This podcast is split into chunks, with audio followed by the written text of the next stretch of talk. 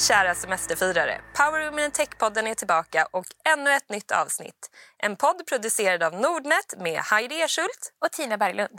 Här får du inspiration och chansen att lära känna en framgångsrik kvinna i techbranschen. Vi får ta del av hennes karriärresa, vad som har format henne och vad som har varit avgörande. Som alltid har vi en inspirerande gäst med oss i studion. Låt oss presentera Nathalie Tidström Hidmark. Resultatet av hennes drivkraft och målmedvetenhet är ett imponerande CV som bland annat innefattar resan från en roll på Creative Sales till vd på influensnätverket We Are Era. Innan det jobbade Nathalie som Key Account Manager på Sydsvenskan och har prisats till en av årets mediasäljare av Media Award. Hennes driv har även uppmärksammats i Resumé som en av 100 talanger under 30 och hon har utsetts till en av framtidens kvinnliga ledare tre år i rad. Nathalie ger intrycket av att vara en orädd och prestigelös ledare och entreprenör som vågar utmana sig själv och andra. Idag är hon en av grundarna till videobyrån Team 5PM, sitter i tre styrelser och driver ett konsultbolag. Varmt välkommen till podden Nathalie! Tack! Vad kul att vara här! Så kul! Ja, nej men vi är så glada att du är här. Eh, så vi tänker vi börjar med att fråga, hur är din dagskänsla? Ja, den är jättebra. Det är varmt, det är härligt, alla är glada. Märker ni hur det är som en Ja, är hel som stad bara vaknar upp? Ja. Eller hur? Det är Ja. så härligt, så det är helt fantastiskt. Du liksom lyser i kapp med din fina klänning också. Ja, men tack. Jag verkligen. försöker Det vara känns lite som somrig här. Men Ja, alla men är glada. Det känns som att vi alla är lite rosa och somriga och lite ljusblått. Härligt. Verkligen. Så i den här värmen då får man ju nästan semesterkänsla redan nu. Så därför är vi nyfikna. Hur planerar du att njuta av sommaren? Och den här sommaren ska jag njuta mycket på min baksida. Det, vi hoppas ju nu att det blir och håller i sig den varmaste sommaren någonsin, som det sägs. Eh, vi ska med några kompisar åka till eh, lite öar i Grekland och öhoppa lite. Wow. Eh, så flyga till Aten och åka ut till lite olika öar och se det. Och sen har vi eh, varit faktiskt redan med jobbet på en liten resa i Europa också. Så eh, det känns som det här kommer bli en fantastisk sommar. Jag har höga förväntningar. Mm. Ja, vi håller med. Det är ju såklart viktigt med både balans och återhämtning. Hur gör du för att få tillräckligt med återhämtning under semestern? Jag är väldigt bra på semester. Alltid varit bra på semester. Jag, eh, men jag har också alltid jobbat under semester. Men jag, eh, jag har jobbat... Förr var det bättre, för då hade man ju bara wifi på hotellet. Så då var det väldigt enkelt. För Då kom jag ihåg att jag betade av lite mejl på morgonen och så gick man iväg och då såg man inte det förrän på kvällen. Men jag är väldigt bra på semester. Jag försöker... Jag har också lärt mig att mycket saker är inte akut. Svarar på morgonen, jag är väldigt morgonpigg innan någon annan är vaken. Eh, och sen, sen är jag på semester.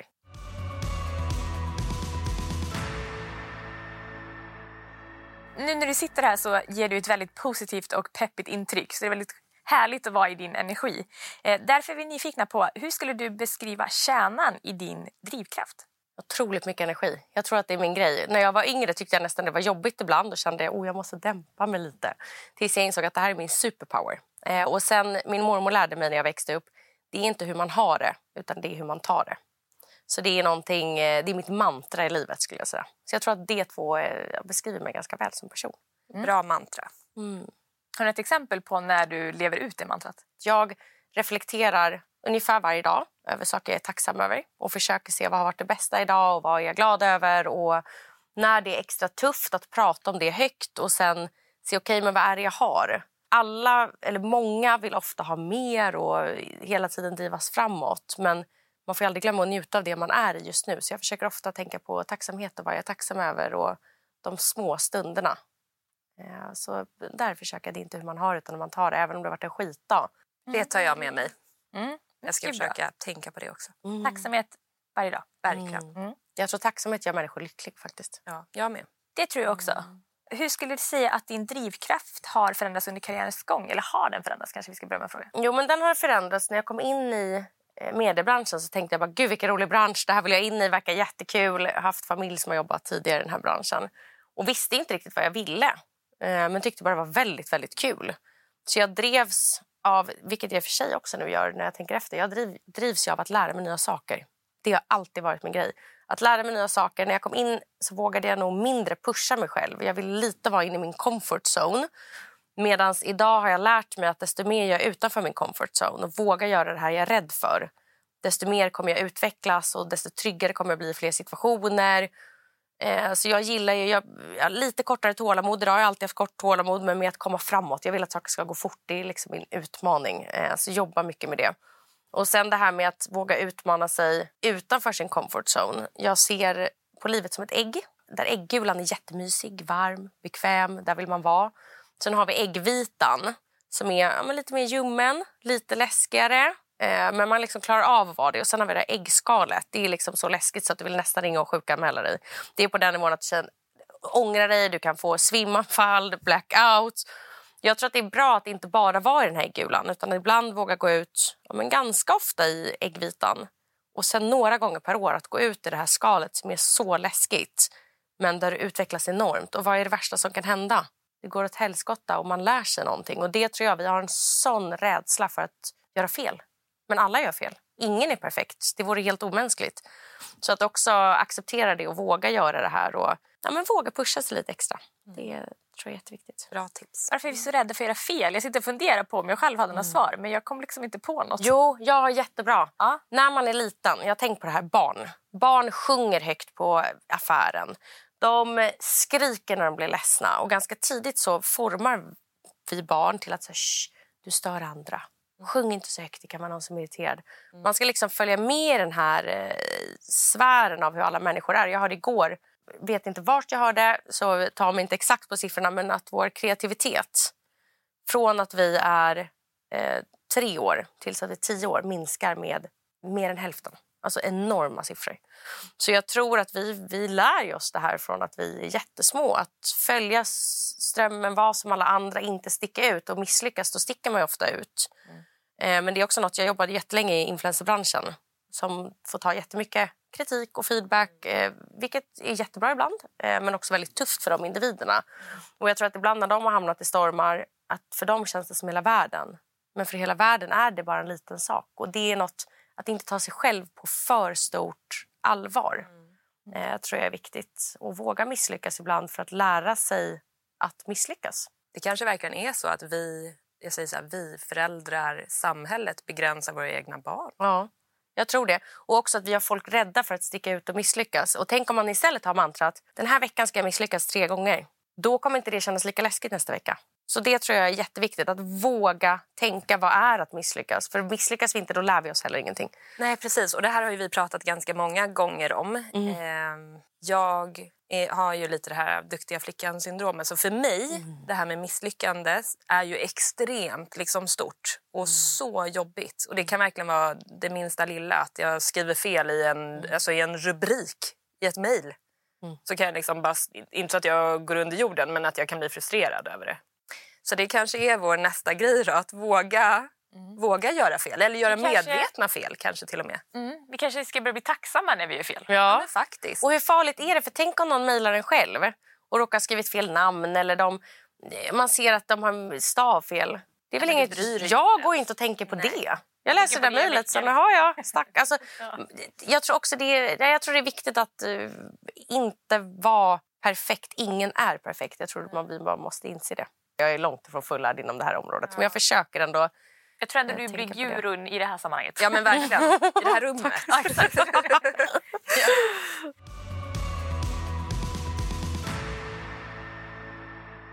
I januari så grundade du och Nicolin Lillhage tillsammans med Team 5 PM Norden. Vad fick er att ta steget att starta eget? Ja, men så bra fråga. Jag, eh, jag tänker jag måste dra lite background. Så jag och Nicolin började jobba tillsammans 2014. Hon kom tidigare från Google och Youtube och jag kom från Bonnier, där jag hade jobbat med Sydsvenska DNGP och vi började på vad det då hette United Screens. Och United Screens på den här tiden, det här var ju en tid när vi gick ut och träffade kunder och de frågade men du, vad är en sån här youtuber? Är, är det den här plattformen som typ Pewdiepie är på eller som mina barn kollar på smink och gaming på? Och det låter helt otroligt när man säger det idag för att alla känner till Youtube. Youtube har över 8 miljoner användare i Sverige eh, som använder sig av den här plattformen. Men det var en tid när man förstod inte riktigt och vi började prata om vad ska vi kalla de här profilerna. Är det, det fanns bloggare. Kommer de här bloggarna dö ut? Kommer de finnas kvar? Eh, ska det vara kreatörer? Vad är en influencer? Influencers var så nytt. Så vi var med och hela den här branschen var med när den byggdes upp och var med och byggde upp den och hjälpte både profiler och kunder. Roligaste jag gjort. Eh, jätteutmanande, aldrig lärt mig så mycket. Och sen massa olika roller där och slutade som vd och vice vd. Och jag tror när jag sa upp mig, jag kände att nu har jag varit med på den här resan och bygga upp ett bolag under åtta år och vi kom ändå upp till 170 miljoner i omsättning och under vår tid som vd vice vd så vände vi bolaget från en ganska dramatisk förlust till att precis också passera ett plusresultat på bara ett år från minus 44 miljoner till plus en miljon. Ni vet, man har gjort allt det här. Man har mött väldigt mycket motgångar. Eh, man har lärt sig otroligt mycket. Man har kämpat. Till slut kände jag nej, men någon gång i mitt liv vill jag testa att starta eget. Eh, nu kanske är en ganska bra timing. Mm. Passade väldigt bra. Jag hade mammadagar kvar, ville vara med min dotter extra. Så, alltså, timingen var perfekt av att kunna ta ut föräldradagar med att eh, undersöka okay, vad vill jag göra. Nicolin sa också upp sig, hade samma dröm och så hittade vi varandra. Vi älskar att jobba med varandra. Hon är allt jag är dålig på och vice versa. Vi kompletterar varandra bra. Mm. Kände vi nej men vi måste testa. Det värsta som kan hända på tal om att vara rädd är att går åt helvete. Och då vet vi, då behöver vi inte undra. Hur skulle det varit? Oh, jag hade velat starta eget. Någon gång måste man ju också bara testa. Ehm, så viljan av att testa att starta eget eh, drog igång oss att göra nu. Vad kul! Och kan du inte berätta lite om Team 5PM? Jo, men såklart. De startade i Holland från början för fem år sedan. Eh, har idag över 120 anställda. Jobbar på 24 marknader med kunder alltifrån Amazon till Volkswagen till Playstation. Men en bredd av kunder.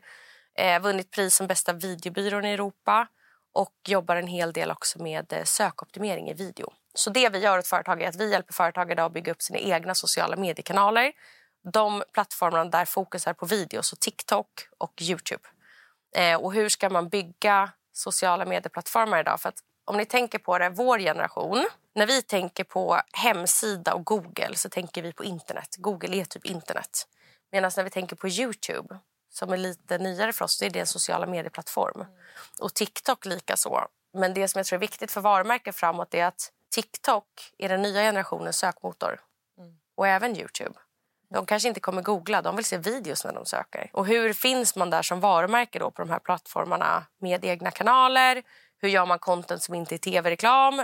Hur tänker vi inte traditionellt? Hur, får vi liksom, hur bygger vi communities? För Det tror jag kommer vara helt avgörande i framtiden. Så det jobbar vi med och hjälper kunder med idag. Kul! Ja, jätteroligt. Och nu har vi startat upp eh, nordiska verksamheten då från årsskiftet.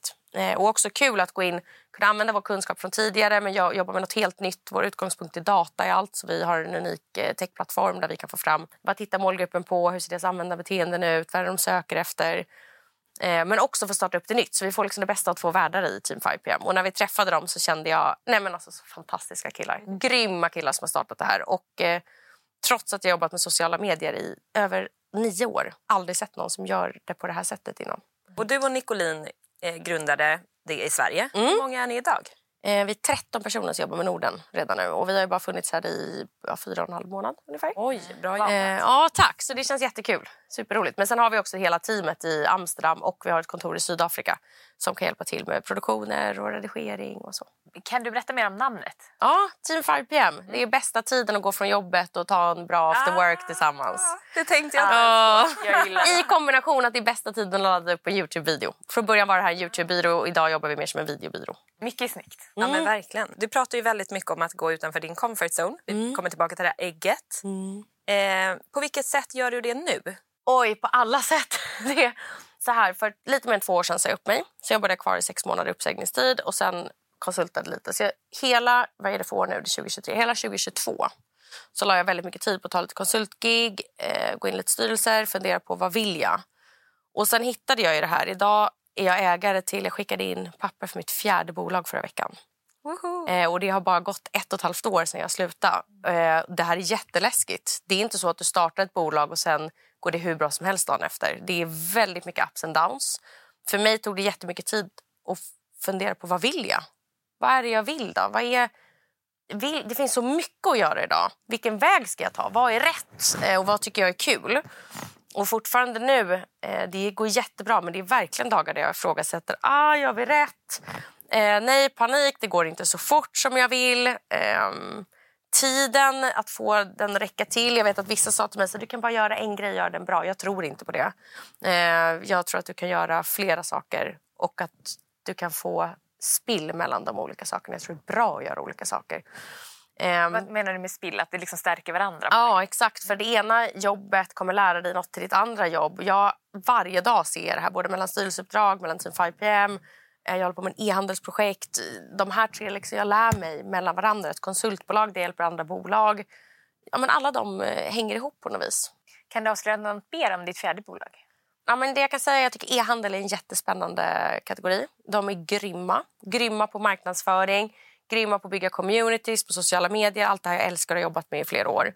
Och eh, det finns så mycket att lära där.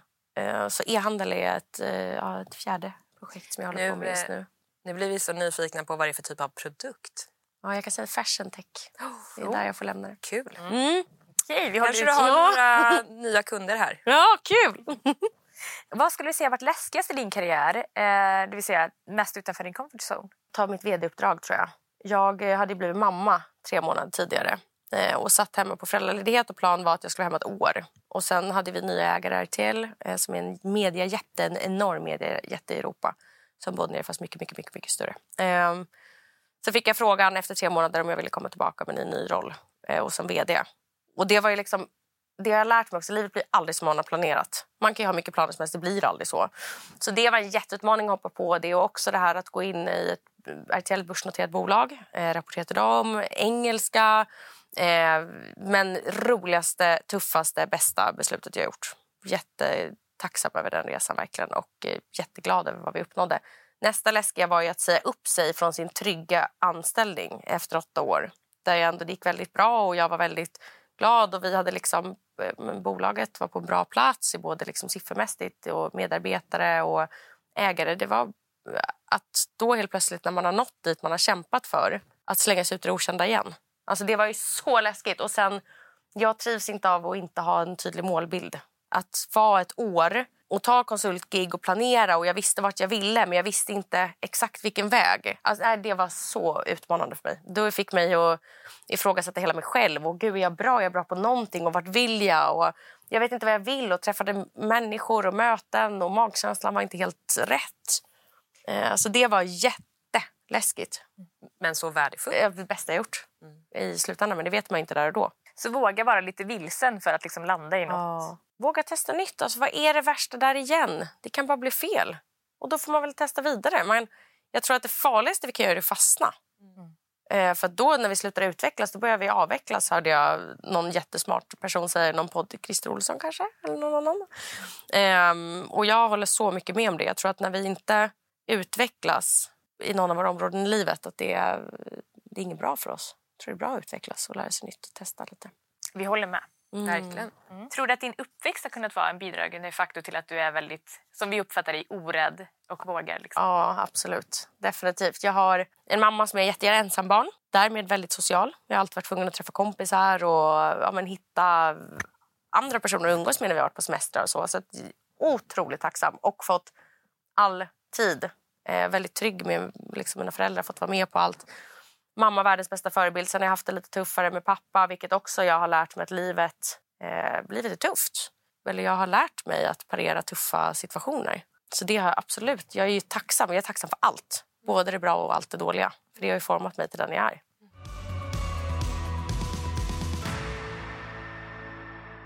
Hur skulle du, Nathalie, beskriva ditt ledarskap? Ehm, ja, men, eh, mycket energi, väldigt prestigelös. Jag gillar att det är högt i tak. Ehm, att man säger vad man tycker. Det spelar ingen roll vad du har för position eller titel. För att, bara för att någon är, låt oss säga vd, men den kanske har jobbat där jättelänge och vill alltid göra på samma sätt. Då kanske det är praktikanten som kom in förra veckan har helt nya ögon på något. Så jag gillar det här högt i tak, prestigelöst. Eh, man jobbar tillsammans, älskar att vara med andra människor.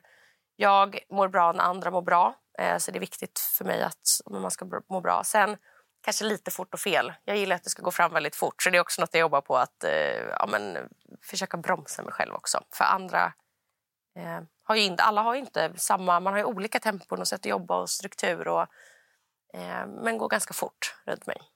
Vad motiverar dig i, i din roll som ledare? Att se mina kollegor och se folk växa eller se folk lyckas eller ha problem och man löser det tillsammans. Och eh, det motiverar mig enormt när man ser att människor är stolta över sig själva. Det, det gör mig så glad. Och också att, att finnas där. För ibland kan problem, vi pratar om det här, att problem kan vara ganska stora, det kan vara tungt för någon och då komma och berätta den, jag har gjort fel eller det här har varit fel. Och att avdramatisera det. Um, det är att se hur den personen, okej okay, men kanske inte var så farligt, sen växer det och vågar ta mer ansvar och, uh, och också när de lyckas med saker och är liksom glada över sitt eget arbete, det gör mig jätteglad. Det är väldigt fint att se. Mm. Vad har varit svårast i, din, i dina roller som, som ledare? Ja, men jättemycket. Alltså, dels var jag ganska ung. Jag har varit chef när jag var 24. Eh, jag har ju lärt mig, jag har gjort massa misstag på vägen och lärt mig hur mycket som helst. Men det som jag tycker är svårast är att vi alla människor är ju olika. Det finns inte en modell som funkar för alla. Och jag tror kanske i början när jag var chef att jag mer försökte anpassa mig. Och sen inser att nej, men jag är den jag är. Och sen var väldigt lyhörd. Så det, det har jag ju ja, jobbat mycket på och lärt mig mycket med. Hur blir man lyhörd som ledare? Att våga. Det tror jag också. Det här är också något jag ser på många ledare och jag har varit där själv. Att det är okej. Okay. Alltså att feedback är bra. Kritik är också bra och det är inget farligt. Och det tror jag också är att, att våga ställa frågor och också att se sina... Vi har jobbat med en organisation på mitt tidigare jobb som var mellan 45 till 75 under min tid som chef. Jag kunde ju se alla individer. Det är såklart svårare när man är på ett bolag med kanske tusentals personer. Ja, att vara engagerad och ställa frågor och, och så. Det tror jag är jätteviktigt. Hur har din säljerfarenhet stärkt dig som ledare? Nej, men jättemycket. Och det finns en förutfattad bild om sälj. Jag har så mycket att säga om det här. Jag hörs ofta så och jag gillar inte säljare och det är den typen av person. Och oh, gud, vilket eh, nej, det där har, gör ont i mina öron. För att för mig, alla människor säljer varje dag i sin relation till sina föräldrar, till sin partner, till sina vänner, vart man ska gå och äta middag, på sitt jobb. En duktig säljare är inte någon som känner, tvingar in dig i ett hörn och får dig känna dig trängd. En duktig säljare är någon som bygger en stark relation med dig och du får ut någon nytta av att prata med den här personen. Det är ju vad säljer. Och att bli bra på sälj handlar om relationer. Är man duktig på relationer så kan man komma hur långt som helst på det för att hela livet handlar om relationer, både jobb och privat. Vilka tips kan du dela med dig för någon som precis påbörjat sin resa inom tech och sälj? Ha kul, hitta en bra ledare eller bra personer som ser dig. Det tror jag är jätteviktigt att eh, inte bara välja företag utan också verkligen vara noga med vilken chef du har och vilka personer du omger dig med. Och sen eh, våga ta för dig, var nyfiken. Det finns inga dumma frågor. Det är också så här, fråga om, jag frågar om allt jag inte förstår. Fråga. För det är så vi lär oss. Var inte rädd för att göra fel och eh, ha kul. Det är när vi har kul det blir riktigt bra. Är det inte kul, då är det inte rätt. Bra tips. Du har nämnt att du bland annat är social. Vi har pratat om att vara orädd och liknande. Mm. Eh, vilka personliga egenskaper har varit nyckeln för dig i din karriär? skulle du säga? Social, energi, överpositiv. Inget problem är för stort allt går att lösa nästan. Hur skulle du säga att de här egenskaperna har varit till hjälp i din roll som styrelsemedlem i olika företag? Ja, men samma sak där, att våga ifrågasätta. Jag skulle aldrig förhålla mig politiskt och gå in och för att så här ska det vara eller så här har vi gjort. Utan ser jag saker då lyfter jag det. Och jag, jag tror att jag har ett affärstänk på att se trender tidigt, vad som, vart saker är på väg, problem, lösningar, våga lyfta upp saker och ifrågasätta kanske hur man har gjort det tidigare. Och sen lite mod. Jag tror att jag aldrig tänkt mig som en modeperson för jag är rädd för allt. Jag är rädd för att åka bil för fort, jag är rädd för fritt fall. Men jag tror jag har något så psykiskt mod.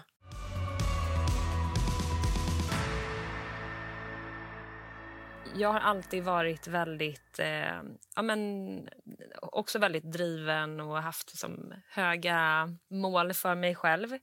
Men efter att jag blev mamma så fick jag ändå ett annat, eh, ja, men annat syn på livet. Känner du också att här, efter att du blev mamma att du kanske reflekterade hur mycket tid du la på jobbet mot att liksom ta hand om henne? Ja, men absolut. Det får man nog, tror jag. Jag tror, tänker att alla får det. Att man, eh, ja, men, jag är ju, älskar att vara med henne. Det är det roligaste jag vet. Alltså, verkligen. Å andra sidan fick jag också ett större målfokus med det. För jag kände också, ska jag lägga de här timmarna på att jobba och jag tycker det är kul. Då började jag verkligen tänka på så här, vad är mitt mål? Mm. Så varför jobbar jag? Och där finns ingen rätt eller fel. Jag tror bara man själv behöver fundera på, är det för att ha så mycket fritid som möjligt? Mm. Eller tjäna så mycket pengar som möjligt? Är det för att eh, jobba med något drömområde om några år? Jag vet inte, alla har ju olika saker. Så det, det förändrades mycket för mig. Jag började verkligen tänka, förut har jag mer bara kört på mm. och så har det blivit som det har blivit. Men nu började jag verkligen tänka så okay, varför jobbar jag? Vad vill jag? Mm. Vad är viktigt? Hur vill jag att mitt liv ska se ut? För det är man själv som formar det. Mm. Och det tror jag är en jätteviktig reminder. Jag tror att det kan bli lätt att hamna i det här hjulet, vardagshjulet och livshjulet där man tänker att det bara formas. Och det kan det göra. Man hänger med. Kanske man ändrar någon roll eller det dyker upp något. Men man har ju verkligen all kraft att styra sitt eget liv. Och där, jag gillar ju att komma in där det inte är möjligt att komma in. Eller där det är svårt att komma in. Så det, det ser jag som en fördel för mig. Mm. Här kan jag verkligen sticka ut och ha chans att jobba mig in.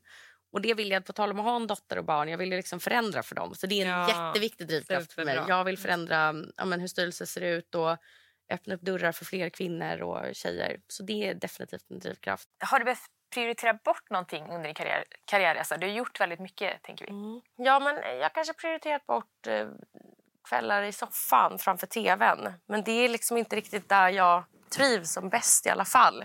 Jag har jobbat kanske lite längre. Eh, jag har jobbat mycket kvällar när jag hade kunnat sitta och kolla på tv.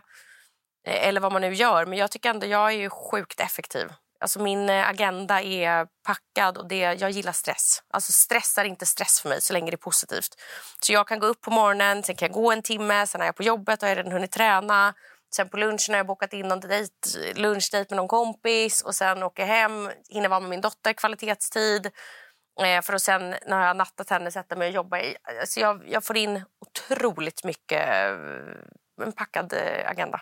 Så då skulle du säga att är det, var det värt det att prioritera bort tv-kvällarna? Ja, absolut. absolut. Jag tror också jobbar man hårt under några år. Det betyder inte att man ska jobba längst. För det där tror jag är en så gammal skrön. Jag tror att det handlar om att jobba effektivt och målmedvetet. Men om man gör det under några år då får man också tillbaka så mycket sen. Och det tror jag är min drivkraft. Jag jobbar ju för mer och mer frihet. Att om tio år då vill jag kunna exakt välja vad jag vill jobba med. Eh, man har ju hjärtefrågor som jag jättegärna skulle jobba med på sikt som kanske inte just nu är rätt, men framåt. Eh, så jag tror att för mig har det varit helt värt det. Jag har både hunnit resa jättemycket, varit med jättemycket vänner, spelat otroligt mycket paddel, varit med min dotter och gjort karriär. Jag har bara liksom fått ihop det, men jag har prioriterat bort. Jag kan komma hem och se att det hänger en tvätt och tänka så här, äh, jag hinner inte det där idag. Jag får ta det på fredag. Mm. Det är också det är helt fint för mig. Vad är dina hjärtefrågor? Ja, men jag skulle vilja jobba med eh, barn som växer upp i utanförskap och har liksom andra... Jag har också tänkt på det här jättemycket, men jag brinner för att det, världens största orättvisa sa någon till mig en gång är att man inte bestämmer sina föräldrar. Eh, och jag håller verkligen med om det och det finns områden som är extra utsatta där liksom man har men inte kanske förebilderna. Det som jag tänkt, jag har växt upp med en mamma som jobbar i mediebranschen, mostrar som jobbar på, i mediebranschen sett alla de här roliga jobben. Det finns ju områden där man aldrig ser det här. Man har ingen aning vad det finns för jobb mer än ett fåtal som liksom jobbas med runt omkring. Jag skulle, så jag tänkte på hur kan jag använda min erfarenhet till det här. Min dröm hade ju varit att träffa barn och inspirera dem. Du kan bli vad du vill.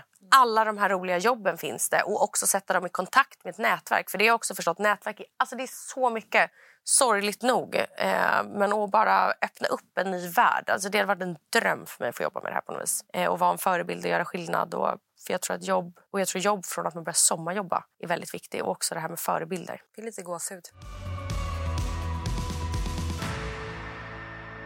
Vad skulle du säga är din erfarenhet som ledande kvinna i techbranschen? Att vara kvinna just nu är att ha möjlighet att förändra. För att dörrarna står på glänt. Alltså, vi blir mer, vi pratar om det här som viktiga områden och det är en viktig debatt kring det här. Man kan verkligen göra skillnad just nu, för vi är inte jämställda än. Mm. Ja, men dörrarna är vidöppna. Så är man liksom med och driver på och pushar och ser det här som en möjlighet att förändra, en möjlighet att sticka ut och komma in för att sen förändra och bjuda in fler. Det är nog min erfarenhet just nu. att Jag ser det här som en, en unik tid där jag har som fördel nästan av att vara kvinna när jag väl lyckas ta mig in. Mm.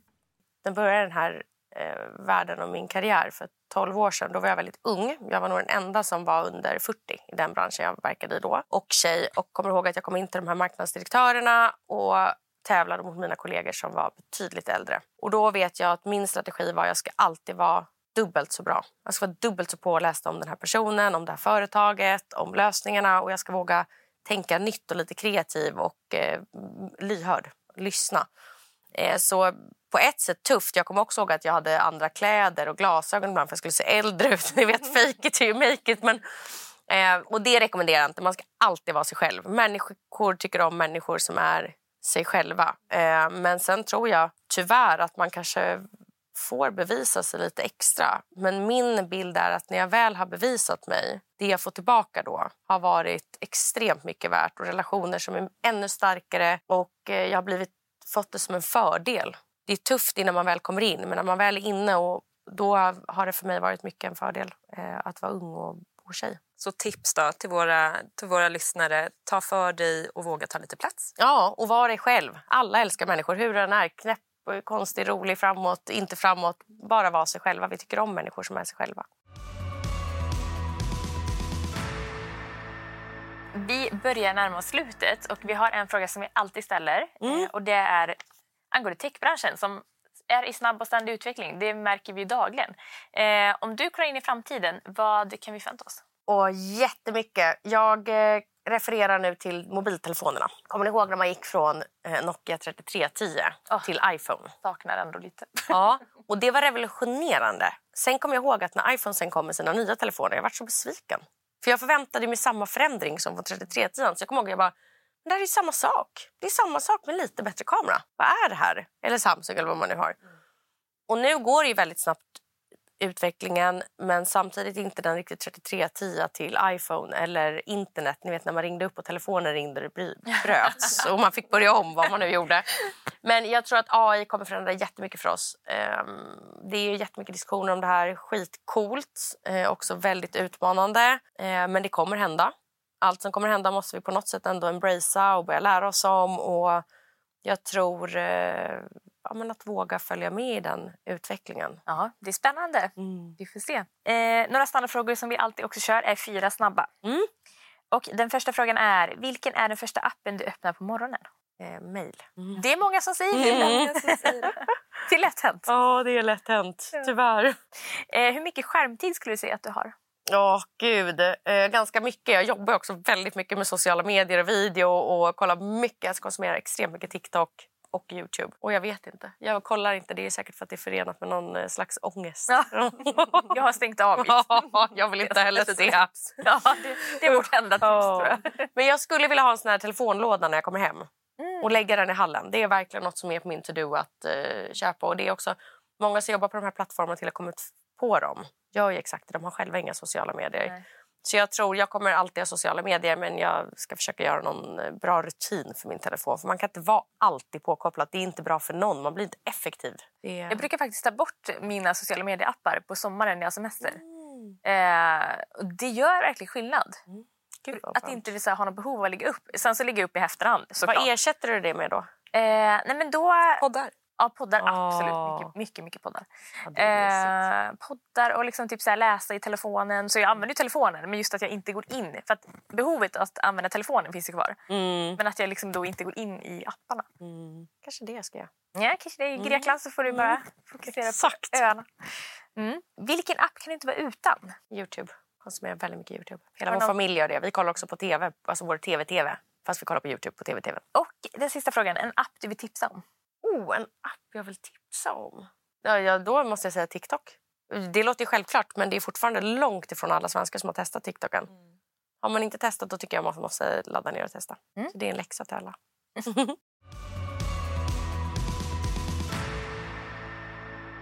Du ska få nämna en powerkvinna i techbranschen som du inspireras av och vill hy- hylla. Ja, men eh, Stina Bergfors. Hon grundade United Screens. En av de absolut eh, bästa ledare som jag har eh, ja, men haft nära mig.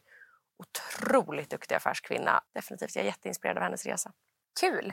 Tiden har gått otroligt fort när vi suttit här och pratat med dig. Eh, och det har varit ett nöje. Tack för att du ville vara med och dela med dig av dina erfarenheter och otroliga tips. Tack för att jag fick komma. Så kul att träffa er. Tusen tack roligt. verkligen. Ja, men detsamma. Och tack till dig som har lyssnat eh, för att du ville vara med oss ännu ett avsnitt. Kan du inte få nog av podden så rekommenderade vi att du går med i vårt nätverk Power Women Tech på LinkedIn för att diskutera podden eller bara ta del av de senaste nyheterna. Eh, den här podden är producerad av fintechbolaget Nordnet. Vi heter Tina Berglund. Och Heidi Eschult. Ta hand om dig och kom ihåg att fortsätta drömma, våga och realisera. Vi hörs snart igen. Glad sommar!